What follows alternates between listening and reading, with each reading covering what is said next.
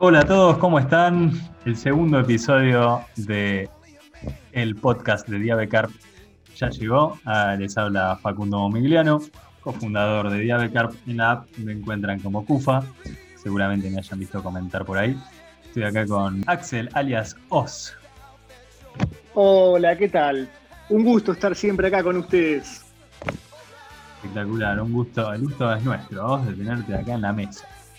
Eh, siempre tomando esos mates que tal vez lo escuchen en el fondo. Bueno.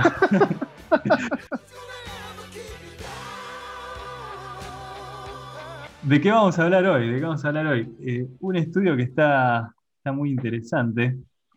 Se trata de cómo eh, las calorías, saber las calorías del alimento que, que uno va a consumir, afecta eh, en el deseo que uno tiene de consumir ese alimento. Y bueno, esto es un poco que algo, no sé, uno ya intuye, ¿no? Una vez que ya sabes que tal comida tiene, tiene muchas calorías, bueno, te baja un poco las ganas de, comerlas si, si, es que te preocupa la dieta. Pero bueno, les comento un poco cómo, cómo se hizo el estudio. Agarraron dos grupos de personas, un grupo que no le daba importancia a la alimentación ni tenía conocimiento sobre el tema. Y otro grupo que sí, que hacían, que hacían dieta. El estudio los, los definía así. Eh, y bueno, los, los colocaron en un resonador magnético y le fueron mostrando imágenes, imágenes de comidas. 180 eh, imágenes le mostraron a cada uno, así que habrán estado un rato largo los muchachos ahí adentro. Eh, Interesante cómo, era la metodología, ¿no? Primero te mostraban una hamburguesa y abajo decía imagen número 500, ponele. Y después de un rato te mostraban eh, la, la, misma hamburguesa, digamos, eh, pero con, en vez de abajo que diga la leyenda, imagen 500, una leyenda así cualquiera, decía las calorías, calorías, 700 calorías. Y, bueno, eh, con, lo que iba diciendo el resonador magnético, iban midiendo qué áreas del cerebro se iluminaban y cuáles no. Eh, bueno, una vez que estuvieron hechos los resultados, eh, estaban interesantes porque los dos grupos reaccionaron distinto. las personas que no tenían idea de, comida, digamos, los que no hacían dieta, tuvieron una disminución del deseo muchísimo más fuerte, mucho más marcada, ¿viste? En cambio, los que tenían un conocimiento sobre, sobre el alimento, que ya más o menos sabían qué cantidad de calorías tenía esa hamburguesa, por ejemplo, también les bajó el deseo, pero no les bajó tanto como a los otros. Em, bueno, esto tiene un poco que ver, o no, tiene bastante que ver con la, con la ley de etiquetado frontal que, que se viene ahora, ¿no? De cómo mostrarle a una persona las calorías que va a consumir, eh, bueno, te quitan las ganas de, comer ese alimento y puede hacer que... Es decir, que si uno sabe que lo que está comiendo no le sirve o, le resulta contraproducente, inclusive uno eh, le, le, quita las ganas de comer ese alimento. Por ejemplo, si uno toma conciencia sobre que lo que está comiendo le va a hacer mal, uno ya o el cerebro automáticamente, puede ser a través de algún mecanismo de defensa inconsciente, ya libera eh, determinado, determinada señal de alarma, ¿no? Que te dice, ojo, no. Por decirlo de alguna forma, ¿no? Algo así debe haber. Sí, sí, sí, tal cual, tal cual. En el, estudio decían que, bueno, ahí entraban algunos mecanismos de, supresión del deseo eh, que eran, bueno, algunas zonas del cerebro que se iluminaban de justamente esto que decís vos, ¿no? Se, veía concretamente qué zonas eran las que se iluminaban y suprimían ese deseo, de ese, antojo, ¿no? Que uno le dice. Interesantísimo, interesantísimo porque ahí es donde recae la importancia de la educación que tiene una persona a la hora de leer y de saber qué lee, ¿no? Cuando uno lee el etiquetado nutricional, porque uno a lo mejor lee 300 calorías y, y bueno, eh, recién hablabas vos del tema ese, es mucho, es poco, por ahí la gente no tiene ni idea, ¿no? Claro, exactamente, sabes que em, una de las cosas que nombraban ahí en el estudio es que si, si solo le decías las calorías a las personas, no tenía tanto impacto, porque justamente, claro, alguien que, no, no sabe qué significa, si es mucho, si es poco, como que no, no, le influye. Pero si, si vos esas 300 calorías las ponías en un equivalente de cantidad de actividad física, ahí sí, influía y mucho, porque es algo que la persona podía entender. Eh, en un equivalente de actividad física, como decirte, eh, un alfajor serían 500 sentadillas, algo así. Claro, algo así, algo así. Te decían, este alfajor equivale a eh, correr 20 minutos. Una cosa así. Em, es bastante engañoso, es bastante engañoso esa parte, ¿no? Porque, porque bueno, eh, no quiere decir que, que, por comerte ese alfajor vas a tener que ir a correr media hora, ¿no? Uno tiene un consumo de calorías eh, basal, digamos, por, vivir nada más, y que tranquilamente si te comes ese extra, después lo puedes suprimir un poquito más adelante. Eh, seguramente. Claro, siempre el principio de individualidad eh, es el que determina, ¿no? Eh, no sé, el estado físico que tiene uno, la, capacidad de, de, consumir más o menos calorías según el metabolismo de cada persona, el estado físico, la edad, y todas esas cuestiones, ¿no? Eso es lo que principalmente debería marcar una diferencia para que no sea tan, tan simplista como un alfajor equivale a 500 sentadillas. Claro, claro, claro. Es muy, es generalizar mucho, es como una trampa, pero de alguna forma como que está justificada, digamos, en que, bueno, mm, va, yo qué sé, esto ya es otra discusión, pero el fin justifica los medios, digamos, le estás como diciendo, un poco una mentira, pero es para un, para un fin noble, digamos. Pero bueno, no es. Para un bien mayor. Y también es interesante que se estudien, ¿no? Esas cosas. Sí, sí, está, está buenísimo. Y bueno, bueno, de hecho, eh, volviendo al tema de la, de la etiquetado, eh, hace poquito salió la, la, ley de etiquetado frontal, que va, salió, tuvo media sanción en senadores acá en Argentina. Y, y, bueno, falta que la apruebe diputados, pero hace cuatro años que se venía viendo si salía, si no salía, y en otros países ya, ya está, creo que está en Brasil, en México. Eh, ¿Vos querés comentarnos cómo, cómo, lo, cómo lo usan allá que me estuviste mostrando? En México es interesante porque se aprobó en el año 2019, ya debe tener eh, bueno, dependiendo de cuándo se escuche este podcast, ¿no? El tiempo es relativo. Pero era interesante porque el etiquetado era frontal y decía alto en grasas saturadas, alto en azúcar, alto en sodio, dependiendo de qué alimento era. Y eso simplifica también en parte la educación de, de la persona, cómo una persona puede de golpe entender de una forma más simple si uno es hipertenso, cuidarse del sodio sin tener que ir a la letra chica, ¿no? De, la etiqueta nutricional, que muchas veces a lo mejor una persona que tiene hipertensión y que ya cumplió los 50 o 60 años, o alguien que usa anteojos de cualquier edad, no lo puede leer bien. Entonces, la importancia de una buena claridad acompañada de una buena educación, lógicamente. Tal cual, tal cual, tal cual. Por eso es, es importante que bueno, que esté así claro y, que no sean solo números, porque, bueno, mayor parte de la gente no entiende la etiqueta, pero acá hacemos una excepción, porque acá en Diabecar eh, casi todos entendemos la información nutricional, con el tema de tener que contar carbohidratos y eso. Eh, ¿Qué nivel? ¿Qué nivel? ¿Qué nivel de, audiencia que tenemos? Eh, y bueno, y si, y si tienen algunas dudas, siempre acuérdense que pueden ir a chequear el, el curso de conteo de carbohidratos, que no es exactamente conteo de calorías, de lo que estamos hablando ahora, o de cómo impactan las calorías, pero bueno, está, está relacionado, digamos. Si uno, si sabes contar carbohidratos, las calorías es como que viene, viene en el combo, ¿viste? Lo vas aprendiendo también. Eh, aprendes toda la etiqueta. Ahí Ceci explica, explica el tema de las etiquetas.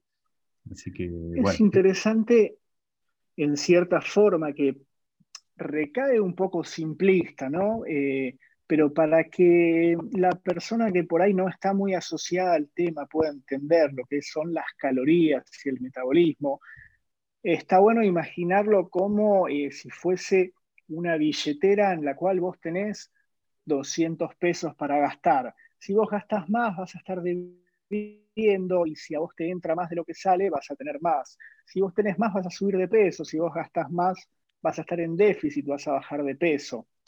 Esto es muy básico, lógicamente es una carrera, la nutrición, que demanda todo el respeto y, años de estudio. Pero bueno, para que se entienda, ¿no? Claro, tal cual, tal cual. Es determinada cantidad de créditos o de, plata que, puedes consumir por día. Eh, obviamente, por, más de que capaz la termodinámica mande en subir o bajar de peso, obviamente no es lo mismo comerte 2.000 calorías de chocolate que, bueno, una alimentación balanceada. Eso no, no está en discusión. Pero si vamos a lo que es aumento o descenso de peso, eh, bueno, lo que manda es si tenés déficit o superávit de, calorías, lo que decías recién.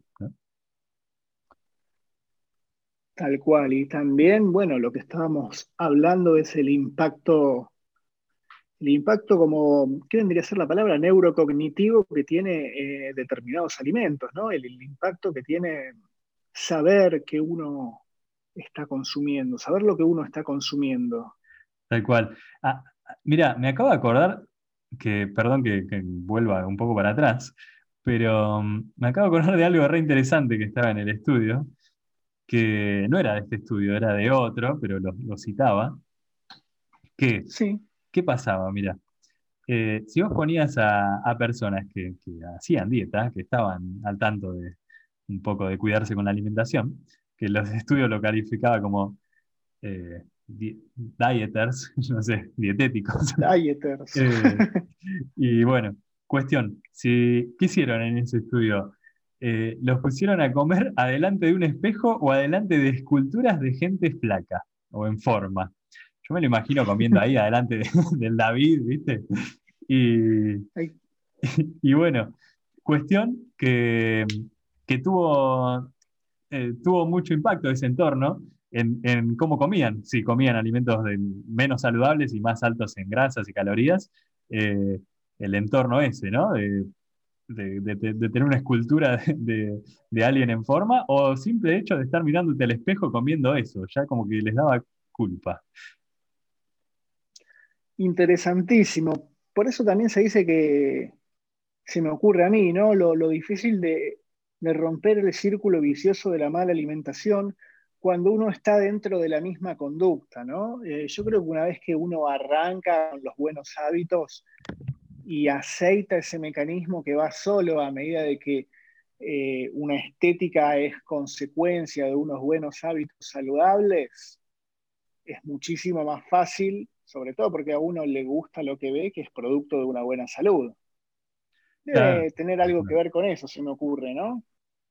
Sí, Opinión personal, aclaro. Tal cual, tal cual, tal cual.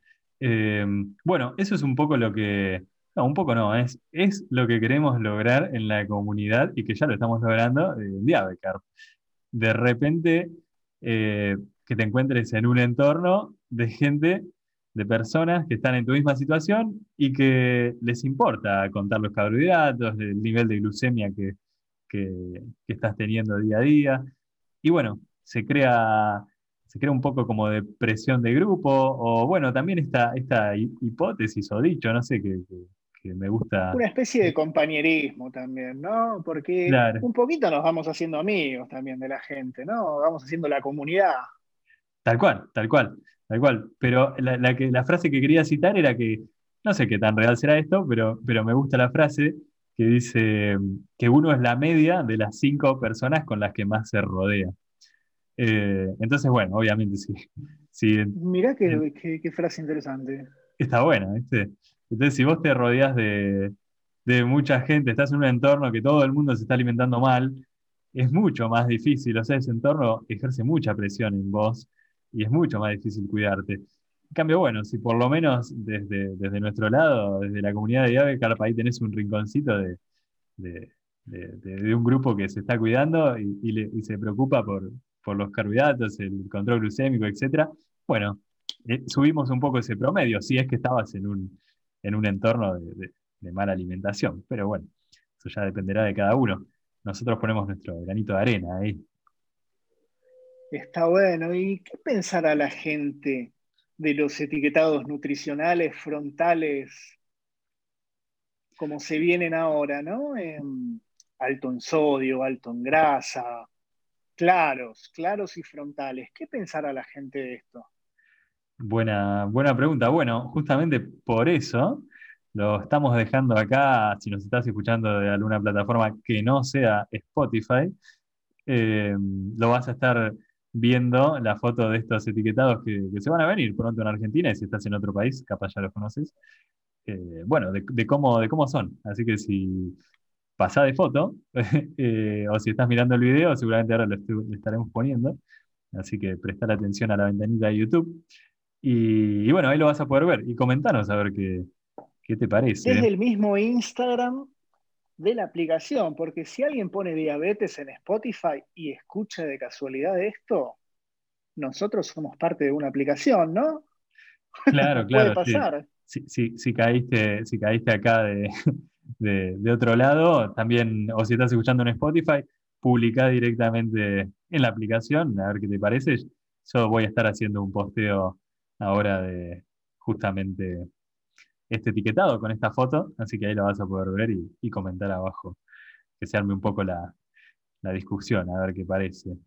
Bueno, este, este ha sido el tema de, hoy y como para sacar alguna, alguna conclusión, eh, lo, dejo, lo dejo a vos, que es acá nuestro preparador físico, y a ver qué, nos comenta del tema de la educación y el etiquetado. Bueno, muchas gracias por, por la palabra y por dejarme terminar el programa. Creemos en la importancia de, que una buena educación nutricional y física es fundamental para la adherencia de, unos buenos hábitos. Eh, por eso la importancia de todos estos estudios sobre entender las cosas que hacemos y no repetir porque sí. Tal cual, tal cual. Súper, interesante y en eso, en eso estamos, ¿no? Eh, es nuestro objetivo desde este lado, divulgar todas estas cosas y, poner nuestro granito de arena para, mejorar la salud y la calidad de vida de todas las personas que podamos. Ese es nuestro objetivo. Bueno, no quiero terminar sin antes decir que estamos en el mes de la diabetes. El 14 de noviembre es el día, pero bueno, se considera todo el mes. Eh, un día queda, queda corto. Así que les, comento que acá en Argentina está el WeConnect eh, Diabetes. Es creo que es la primera vez que se hace acá online el evento. Es más, no sé si no es la primera vez que se hace. Eh, pero bueno, pueden buscarlo, buscarlo en internet como WeConnectDiabetes.org. Eh, está WeConnect. A, cargo de la. Perdón. ¿Es con W? ¿W-E? Sí, W-E Connect con doble N diabetes.org. Muy bueno, muy bueno. Lo voy a buscar a ver qué tal. Está bueno, está bueno. estamos, también me gustaría pedirle a la gente que no se olvide de comentar sobre qué opina de los etiquetados nutricionales frontales, claros y al frente. Sí, sí, comenten por favor que, nos, viene, nos viene bien su, su devolución y nos interesa. Bueno, también le, quería comentar de otro evento que este sí se viene realizando hace bastantes años, el diabetesexperienceday.com, diabetesexperiencedai.com, se escribe así. Y bueno. Experiencia con C, por las dudas, ¿no? Experiencia con C, exactamente. Eh, bueno, ese se hace en España, hay, bueno, hay un montón de oradores y es es eh, mucho, mucho más completo, pero bueno, está, está bueno escuchar los dos. Así que bueno, esto, esto ha sido todo por hoy. Les mando un saludo a todos. Eh, un saludo a vos. Muchas gracias. Nos vemos la próxima vos.